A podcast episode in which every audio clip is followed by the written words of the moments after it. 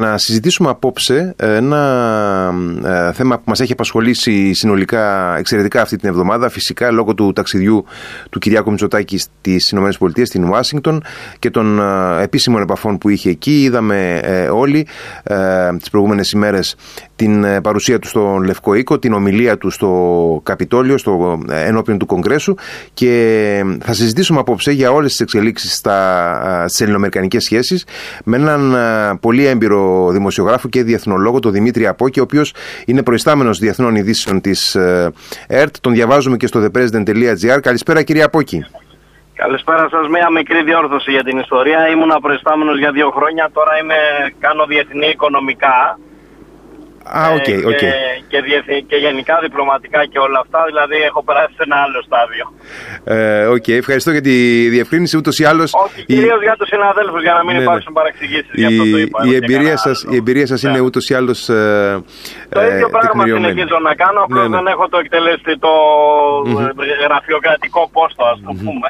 Ε, κύριε Απόκη, ε, πώς καταρχάς να κάνουμε μια γενική αποτίμηση. Πώς ε, πώς βλέπετε, πώς είδατε εσείς, πώς ε, σχολιάζετε συνολικά την παρουσία του Κυριάκου Μητσοτάκη στις ΗΠΑ. Κοιτάξτε να δείτε, ε, ε, από όλες τις απόψεις ήταν μια πετυχημένη επίσκεψη ε, σε μια εξαιρετικά κρίσιμη Ε, και, και εγώ δεν θα μπω, κυρίως και λόγω εμπειρίας να σας το πω, στη λογική «Α, κερδίσαμε έναντι της Τουρκίας». Θεωρώ μάλιστα λάθος και συμμετέχουμε δυστυχώς ε, και εμείς στα μέσα μαζικής ενημέρωσης εδώ στην ελλαδα ε, τη συζήτηση και την αρθρογραφία και τις αναλύσεις και όλα αυτά από, τους, ε, από όλους εμάς τους δημοσιογράφους. Ε, το να γίνεται μια υπερανάλυση της ε, επιτυχημένης καθόλου επίσκεψης του Έλληνα Πρωθυπουργού στην Ουάσιγκτον ε, μέσα από το πρίσμα τι σημαίνει αυτό για την Τουρκία και δηλαδή μπαίνει στο κάδρο η Τουρκία ήταν μια επιτυχημένη επίσκεψη για τη χώρα σε πολλά επίπεδα ανεξάρτητα από την Τουρκία που είναι ένα πολύ σημαντικό μέρος βέβαια ε, όλου αυτού του παζλ. Αλλά το να δίνουμε την έμφαση ότι α, ε, πήγε καλά ο Μητσοτάκης άρα η Τουρκία δεν θα πάρει τα F-16 άρα θα κάνουν αυτό οι Αμερικανοί στην Τουρκία και εμείς θα βγούμε πάνω ε, από την Τουρκία ως χώρα σε αυτό, σε εκείνο, στο άλλο το θεωρώ ε, πραγματικά λάθος και δεν αξίζει. Στην ουσία υποβιβάζει μια πάρα πάρα πολύ επιτυχημένη για πολλούς και διάφορους λόγους επίσκεψη του Έλληνα Πρωθυπουργού στην Ουάσιγκτον. Ε, προσωπικά συμφωνώ απόλυτα με αυτό που λέτε και νομίζω ότι πραγματικά κάποια στιγμή θα πρέπει, άσχετα φυσικά το ότι δεν μπορούν να πάψουν να μας απασχολούν τα, τα, ελληνοτουρκικά, τα ελληνοτουρκικά ζητήματα και όλα αυτά, ε, είναι προφανές ότι πρέπει να αποδεσμεύσουμε και την εθνική μας ατζέντα από τις οποιασδήποτε πολιτικές της Τουρκίας. Ε, Δυστυχώς η, η, η ατζέντα μας σε επίπεδο εθνικής ασφάλειας είναι συνειφασμένη με τη γείτονα και με την αναθεωρητική πολιτική την οποία εφαρμόζει και ακολουθεί ειδικά τα τελευταία χρόνια. Από την ίδια στιγμή όμως ε, και όπως έκανε ο Έλληνας Πρωθυπουργός έβαλε το πρόβλημα Τουρκία που είναι και πρόβλημα της Ελλάδος για την εθνική της ασφάλεια να μην κοροϊδευομαστε το έβαλε στο πρίσμα που πρέπει να το βάλει κανείς αυτή την πολύ κρίσιμη συγκυρία που περνάμε για το διεθνές σύστημα. Στο πλαίσιο του διεθνούς δικαίου που το λέγαμε πάντα αλλά τώρα λόγω της κρίσης στην Ουκρανία νομίζω είναι ένα πολύ καλό παράθυρο ευκαιρίας για να καταλάβουν όλοι, ε, όλο, όλη, όλη η διεθνής κοινότητα και ειδικά στις Ηνωμένες Πολιτείες το πόσο επικίνδυνο είναι να κοφεύουν σε αυτή την πολιτική που εφαρμόζει για δεκαετίες η Τουρκία απέναντι σε μια σύμμαχο χώρα όπως είναι η Ελλάδα. Και βέβαια και αυτό που επισήμανε ο Πρωθυπουργός πολύ πιο, πολύ πιο ξεκάθαρα από οτιδήποτε άλλο αυτό, την, αυτή την εγκληματική ενέργεια που έκαναν το 1974 στην Κύπρο και από εκείνη την ημέρα και μετά συνεχίζεται για 47 χρόνια. Ε, επισημάνατε πάρα πολύ εύστοχα ε, το πολύ κρίσιμο της ε, χρονικής συγκυρίας ε, στην οποία συνέπεσε η, ε, η επίσκεψη του Πρωθυπουργού στην Ουάσιγκτον και οι επαφές του εκεί και συνδυάστηκαν μάλιστα και με την, τη γιορτή εν πάση περιπτώσει για τα 200 χρόνια, ναι. για τα 200 χρόνια από την ελληνική εθνεγερσία οπότε να πούμε κάτι για, για αυτή τη χρονική συγκυρία γιατί η οποία φυσικά συνδέεται αφενός με την Ουκρανική κρίση και αφετέρου με την επέκταση του ΝΑΤΟ που έφερε η Ουκρανική κρίση έτσι δεν είναι; Βεβαίως Κοιτάξτε να δείτε, πραγματικά είναι μια ιδιαίτερα κρίσιμη συγκυρία.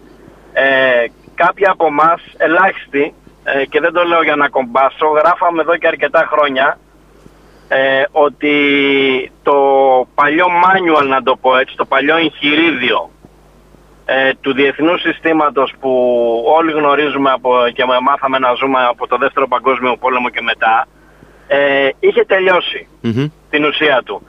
Κάποιοι και δυστυχώς η πλειοψηφία των ηγεσιών τα τελευταία χρόνια αρνούνταν να δουν αυτό που συνέβαινε μπροστά στα μάτια τους και προσπαθούσαν εναγωνίως με τις πολιτικές τους και με την αδιαφορία τους να, ε, μην, να μην το αποδεχθούν και να διατηρήσουν ένα παλιό σύστημα. Αυτά όμως δυστυχώς, ε, και μιλάω ως διεθνολόγος τώρα, στις διεθνείς σχέσεις θα ξεπερνάει η ζωή. Θα επιβάλλει η ζωή. Και ήρθε τώρα ο Πούτιν ε, με μια ε, παράνομη, εγκληματική και πολύ έτσι άγρια θα μπορούσε να πει κανείς ενέργεια να κάνει αυτό που έκανε στην Ουκρανία και να τους αναγκάσει όλους να δούνε αυτό που ε, έπρεπε να έχουν δει εδώ και πάρα πολλά χρόνια για να έχουμε προλάβει δυσάρεστες καταστάσεις όπως αυτή που ζούμε. Σε αυτό το πλαίσιο, σε αυτό το πλαίσιο η Τουρκία για άλλη μια φορά ε, έξυπνα κινούμενη κατά ένα ποσοστό ε, το εκμε, εκμεταλλεύεται αυτή την κατάσταση για να μπει σε ένα ανατολίτικο παζάρι όπως αυτό που βλέπουμε αυτή τη στιγμή με τη διεύρυνση του ΝΑΤΟ στην, μετά την αίτηση της Φιλανδίας και της Σουηδίας. Ο κύριος Ερντογάν, και αναφέρομαι προσωπικά στον κύριο Ερντογάν γιατί υπάρχει μια διάκριση πολύ σημαντική μεταξύ Ερντογάν και Τουρκίας όσον αφορά την οπτική της δυσης και θα γίνεται όλο και πιο έντονο αυτό. Ε, πιστεύει ότι μέσα από αυτό το θέμα το οποίο και επικοινωνιακά αλλά και ουσιαστικά είναι εξαιρετικά κορυφαίο για την Δύση ε, ότι μπορεί να κάνει ένα ανατολίτικο παζάρι και να ξαναεπανέλθει από την πίσω πόρτα ε, στα, στο σαλόνι της Δύσης και μάλιστα με πάρα πολλές απολαβές από αυτή την κατάσταση. Είναι πολύ πιθανόν, δεν το θεωρώ τελείως απίθανο, να αποκομίσει κάποια κέρδη γιατί πραγματικά και ειδικά η Οάσιγκτον αλλά και η Δύση ευρύτερα ε, δεν διανοείται να καθυστερήσει αυτή η διεύρυνση του ΝΑΤΟ για πάρα πολύ διότι θα είναι άλλη μια σημαντική και επικοινωνιακά και ουσιαστικά νίκη του Πούτιν παρόμοια με αυτό στραπάτσο που έχει φάει η Ευρωπαϊκή Ένωση για άλλη μια φορά στο θέμα του εμπάρκο πετρελαίου λόγω της τάσης της ουγγαριας Δεν μπορεί να διανοηθεί ο Λευκός Οίκος, ο Άσιγκτον αλλά και, και η Δύση ευρύτερα ότι το ίδιο πράγμα θα συμβεί σε ένα θέμα που έχει να κάνει με την Βορειοατλαντική Συμμαχία. Είναι πολύ πιο, ε, θα είναι πολύ πιο, πιο μεγάλο και πολύ πιο βαρύ το κόστος για τη Δύση. Οπότε περιστασιακά μπορεί να αποκομίσει κάποια κέρδη. Αλλά την ίδια στιγμή πιστεύω ότι ο κύριος Ερδογάν, ε, όπως και ο κύριος Πούτιν, κάνει εδώ ένα στρατηγικό λάθος. Ε, μπορεί να αποκομίσει κάποια κέρδη, αλλά θα μπει πλέον ξεκάθαρα στο στόχαστρο της Ουάσιγκτον αλλά και της Δύσης ευρύτερα για πολιτική εξαφάνιση ο ίδιος. Μπορεί να μην το δει αμέσως, αλλά ε, θα είναι τέτοιος ο εκνευρισμός, τέτοιος ο θυμός στο παρασκήνιο των κέντρων αποφάσεων στη Δύση και ειδικά στην Ουάσιγκτον, που ο κύριος Ιρδογάν θα πληρώσει βαρύ τιμήμα. Ε, σε αυτό το μοτίβο ακριβώς που συζητάμε διατυπώνεται μια άποψη ε, στην Ελλάδα ότι δεν πρέπει να, ε, να είμαστε πάντοτε εντός εισαγωγικών το καλό παιδί στις σχέσεις μας με τις ΗΠΑ ότι πρέπει και εμείς να είμαστε λιγότερο προβλέψιμοι και ίσως λίγο πιο διεκδικητικοί και λιγότερο σταθεροί σύμμαχοι των ΗΠΑ. Ποια είναι η άποψή σας πάνω σε αυτό γιατί εσείς γνωρίζετε καλά και, και, και τον τρόπο σκέψης των Αμερικανών; Κοιτάξτε, και θα είμαι ξεκάθαρος αυτό σε καμία περίπτωση δεν θα μπω στη λογική που μπορεί να μπουν ορισμένοι, μπαίνουν ορισμένοι παραδοσιακά, ότι θα πρέπει να λειτουργήσουμε κι εμείς με αυτόν τον κουτοπώνυρο ανατολίτικο τρόπο που λειτουργεί ο ερντογαν Δηλαδή να προσπαθούμε να εκμεταλλευτούμε καταστάσεις και κρίσιμες στιγμές ε, έτσι ωφελημιστικά καθαρά και να αποκομίζουμε κέρδη. Μπορείς να αποκομίζεις προσωρινά κέρδη αλλά χάνεις μακροπρόθεσμα και στα σοβαρά. Παρ' όλα αυτά, εκεί που θα είμαι και εγώ λίγο επικριτικός και ειδικά σε αυτή τη συγκυρία που ζούμε τώρα, και νομίζω έγινε ένα πρώτο βήμα από τον Πρωθυπουργό, σημαντικό σε αυτό το μέτωπο, θα πρέπει να είμαστε πιο ξεκάθαροι, πιο ομοί στο πώς μιλάμε. Δεν μιλάω για διεκδίκηση, για μια μπακαλίστικη λογική. Δηλαδή σε καμία περίπτωση δεν είμαι εγώ άνθρωπος που θα πω και ως επιστήμονας αλλά και ως δημοσιογράφος με τόσα χρόνια εμπειρία στην Ουάσιγκτον, ε, δεν θα περίμενα από τον Κυριάκο Μητσοτάκη από οποιονδήποτε Έλληνα Πρωθυπουργό να πει, να πάει στην Ουάσιγκτον και να πει Κοιτάξτε, εμείς σας στηρίξαμε στην Ουκρανία, θέλουμε να κάνετε ταντά την Τουρκία ή θέλουμε να μας δώσετε εκείνο, θέλουμε να μας δώσετε το άλλο.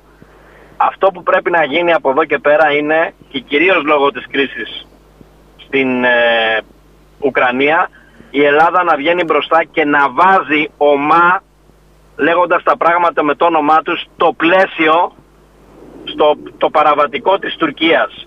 Εγώ δηλαδή θα πήγαινα, αλλά αυτές είναι αποφάσεις και ο Πρωθυπουργός ξέρει πολύ καλύτερα τα πράγματα ε, από μέσα από ότι εγώ, αλλά εγώ θα πήγαινα πιο ξεκάθαρα και στην ομιλία στο Κογκρέσο και θα έλεγα τη λέξη Τουρκία. Θα έλεγα η Τουρκία κακώς στη συγκυρία που περνάμε ε, εφαρμόζει μια πολιτική που εφαρμόζει εναντίον μιας συμμάχου χώρας όπως είναι η Ελλάδα στο ΝΑΤΟ και στην Ανατολική Μεσόγειο πηγαίνει κόντρα στα συμφέροντα της Δύσης. Θα έλεγα τη λέξη Τουρκία. Θα πήγαινα δηλαδή ένα κλικ Αλλά έγινε η αρχή από τον Πρωθυπουργό. Αλλά σε καμία περίπτωση δεν βάζω την υπογραφή μου και δεν συμφωνώ με τη λογική ότι θα πρέπει να αποκομίσουμε το ένα, να αποκομίσουμε το άλλο. Ακούω και από κόμματα και από πολιτικούς και από δημοσιογράφους ότι γύρισε με άδειες βαλίτσες. Δηλαδή τι έπρεπε να περιλαμβάνουν οι βαλίτσες; Δεν κατάλαβα. Ε, ε, και στο διατάφτα να σας πω και κάτι. Έχει αποδειχθεί ότι στο διατάφτα όταν έρχεται η ώρα και μια χώρα αντιμετωπίζει ε, απειλή και πρόβλημα στην εθνική της ασφάλειας, στην εδαφική της ακαιρεότητα και στην εθνική της κυριαρχία, ε, εκείνο που πρέπει να έχει κάνει είναι να είναι έτοιμη να σταθεί στα πόδια της.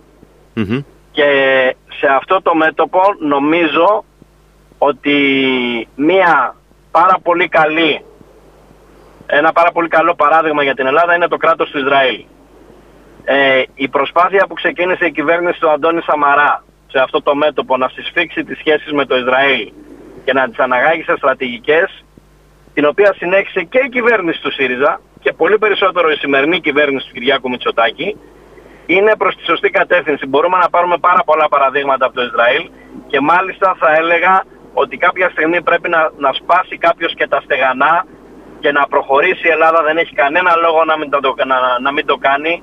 Αντίθετος θα έχει πάρα πολύ κέρδος και κανένα κόστος στην αναγνώριση της Ιερουσαλήμ ως πρωτεύουσας του Ισραήλ. Θα είναι μια πάρα πολύ σημαντική ενέργεια που το Ισραήλ θα την εκτιμήσει απεριόριστα και η Ελλάδα θα αποκομίσει πάρα πάρα πολλά κέρδη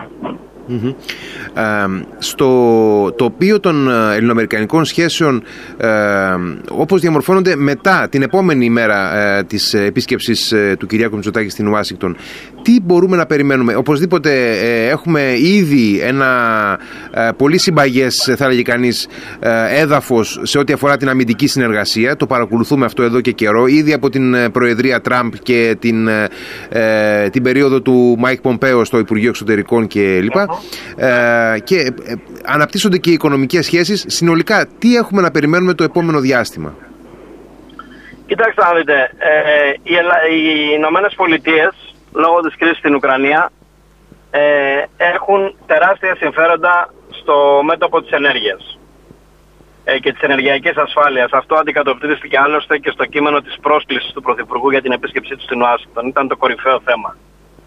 Ε, εκεί επάνω είναι ξεκάθαρο ότι η Ελλάδα έχει ένα προβάδισμα σε, σχέ, ε, σε σχέση με οποιαδήποτε άλλη χώρα στην Ευρώπη. Λόγω της Αλεξανδρούπολης, λόγω της Ρεβιθούσας, λόγω των πλωτών ε, αποθηκευτικών ε, τέρμιναλ στα οποία ε, σχεδιάζονται. Ε, γενικά η Ελλάδα είναι μπροστά σε αυτό και πρέπει να το εκμεταλλευτεί και για την ενεργειακή της ασφάλεια και την εθνική της ασφάλεια αλλά και για την περαιτέρω σύσφυξη ε, της στρατηγικής της σχέσης με τις Ηνωμένες Πολιτείες. Επίσης, το γεγονός ότι η Ελλάδα έχει τη Σούδα ε, και η συμφωνία που έχει γίνει για τη Σούδα, παρά τις επικρίσεις της ε, μεμψίμηρες θα έλεγα από κάποιους, ε, είναι ε, άλλο ένα τεράστιο asset για τη σύσφυξη μας, ε, για, τη, για τη σύσφυξη των σχέσεων μας με τις Ηνωμένες Πολιτείες. Σε οικονομικό επίπεδο μπορούν να γίνουν πάρα πολλά πράγματα. Ε, και μέσα από το τομέα της ενέργειας με επενδύσεις μεγάλων ενεργειακών κολοσσών των ΗΠΑ εδώ στην Ελλάδα μελλοντικά mm-hmm. και πρόθεσμα μάλιστα, όχι πρόθεσμα αλλά και με εταιρείες όπως έχει έρθει η Microsoft, όπως δηλαδή σε όλα τα επίπεδα. Βέβαια, για να γίνει αυτό πρέπει να προχωρήσουμε ραγδαία σε κάποιες μεταρρυθμίσεις που είναι κομβικές για τον επιχειρηματικό κόσμο της Αμερικής όπως η μείωση της φορολογίας, ε, η διευκόλυνση γραφειοκρατικά, να σπάσουμε κάποια στεγανά της γραφειοκρατίας και έχει ξεκινήσει η προσπάθεια προς αυτή την κατεύθυνση έτσι ώστε να γίνει ελκυστική σε όλα τα επίπεδα η Ελλάδα.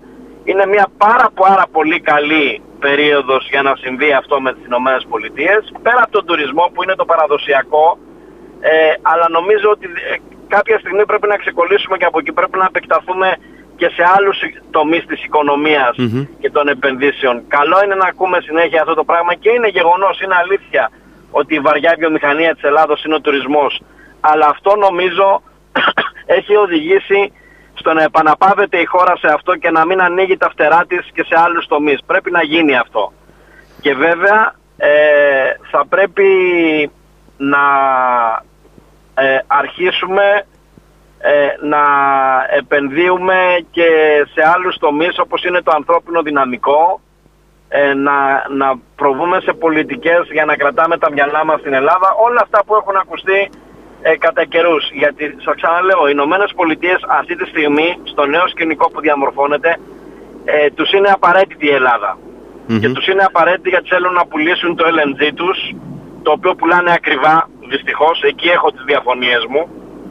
Ε, αυτή τη στιγμή η Αμερική κερδίζει τεράστια λόγω της πώλησης του αμερικανικού LNG στην Ευρώπη μετά το πρόβλημα που έχει δημιουργηθεί με τη Ρωσία και τις κυρώσεις εναντίον της Ρωσίας.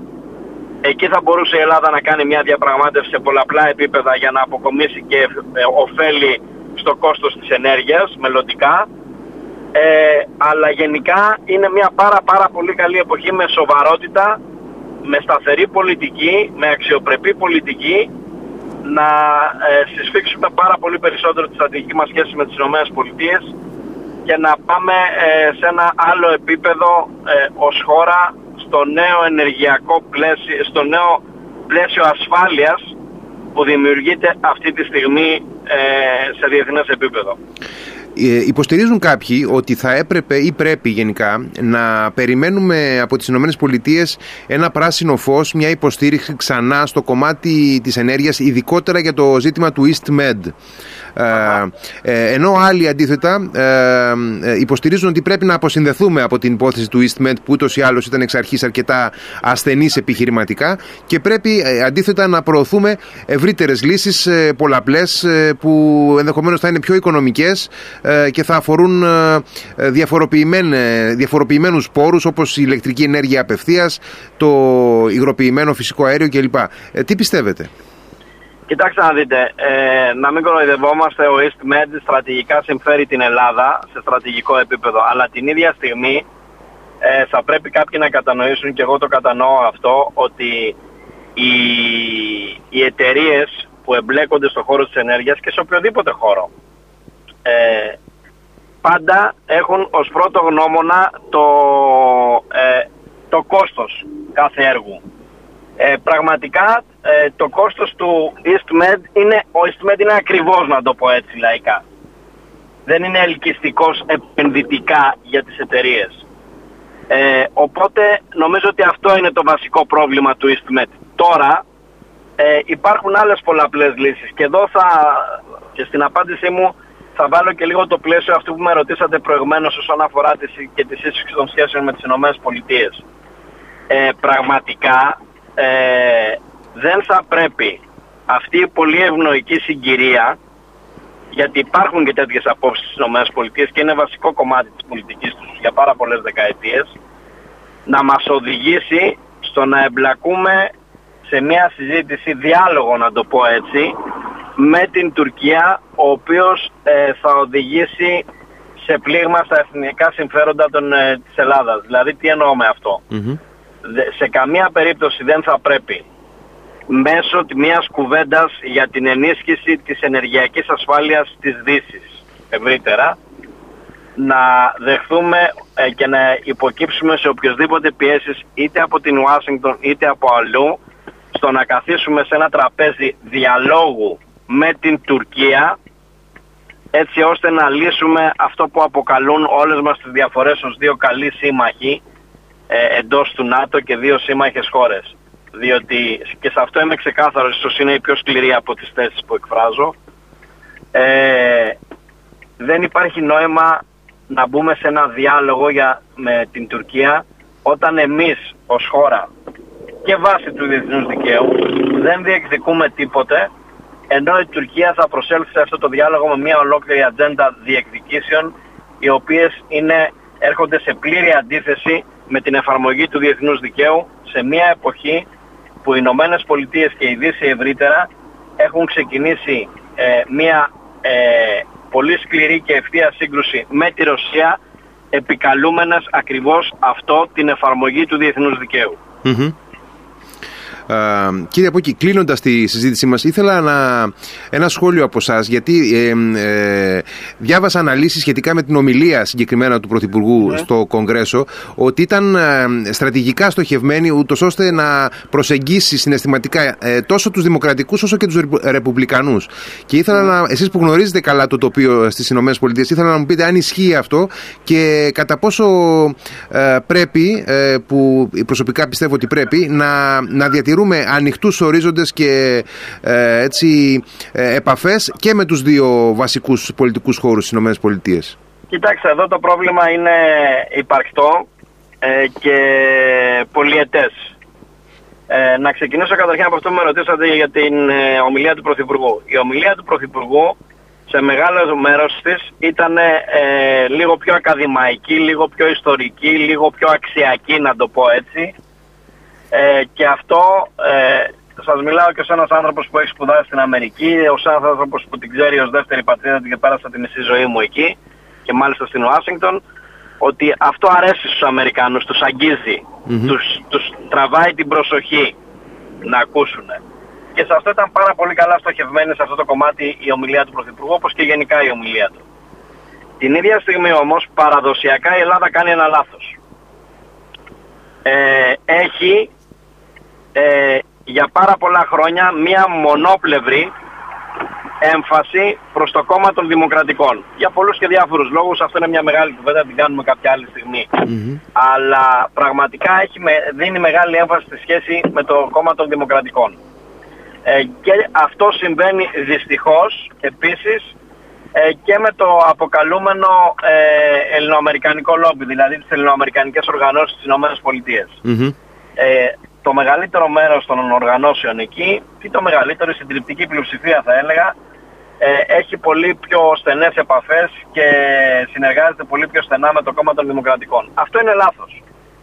Αν η Ελλάδα είχε ε, τις τελευταίες δεκαετίες μία πιο 50-50, 50-50 αντιμετώπιση απέναντι στα δύο κόμματα των Ηνωμένων Πολιτειών, δηλαδή είχε την, ε, την, η σοβαρή αντιμετώπιση και προς τους Ρεπουμπλικάνους θα είχε αποκομίσει πολύ περισσότερα κέρδη. Ειδικά σε αυτή την κρίσιμη συγκυρία, εν ώψη των εκλογών της 8ης Νοεμβρίου για των διάμεσων εκλογών για το Κογκρέσο, για το 1 τρίτο της Γερουσίας και για το σύνολο της Βουλής των Αντιπροσώπων, ε, αυτό θα, θα, θα απέβαινε εξαιρετικά χρήσιμο με δεδομένο ότι αν δεν γυρίσει ο κόσμος ανάποδα και τα, και τα δύο νομοθετικά σώματα θα περάσουν, η πλειοψηφία θα περάσει στα χέρια των Ρεπουμπλικάνων ε, το κόμμα των Δημοκρατικών, το κόμμα του Αμερικανού Προέδρου, δηλαδή του κυρίου Biden, ε, όπως όλα δείχνουν θα υποστεί μια συντριπτική ήττα. Βέβαια στην Αμερική ε, από τώρα μέχρι τις 8 Νοεμβρίου ο, ο πολιτικός χρόνος είναι είναι αιώνες, πολλά μπορούν να συμβούν, αλλά θα πρέπει να είναι κοσμογονικά για να ανατραπεί αυτό το αποτέλεσμα. Έτσι δείχνει το πράγμα. Γιατί πέρα από το τι γίνεται στις, ε, σε, σε επίπεδο διεθνούς πολιτικής, σε επίπεδο εσωτερικής πολιτικής ο κύριος Biden δεν τα πάει καλά. Η δημοτικότητά του στο εσωτερικό της Αμερικής είναι στα τάρταρα και πολύ χειρότερη είναι η δημοτικότητα των δημοκρατικών στο Κογκρέσο. Οπότε έχετε πολύ δίκιο ε, να κάνετε αυτή την ερώτηση. Θα έπρεπε να είμαστε πιο στοχευμένοι και πιο ισορροπημένοι και να καλλιεργήσουμε πάρα πάρα πολύ, χρειάζεται πάρα πολύ δουλειά εκεί, ε, την ε, πλευρά των Ρεπουμπλικάνων διότι αυτό θα είναι εξαιρετικά χρήσιμο για την Ελλάδα. Πρέπει να το κάνουμε ε, και πρέπει να το κάνουμε σύντομα άμεσα θα έλεγα. Κύριε Απόκη, ευχαριστώ πάρα πολύ για τη συζήτηση που είχαμε. Να είστε ε, καλά, εγώ ευχαριστώ. Να είστε καλά, καλό βράδυ.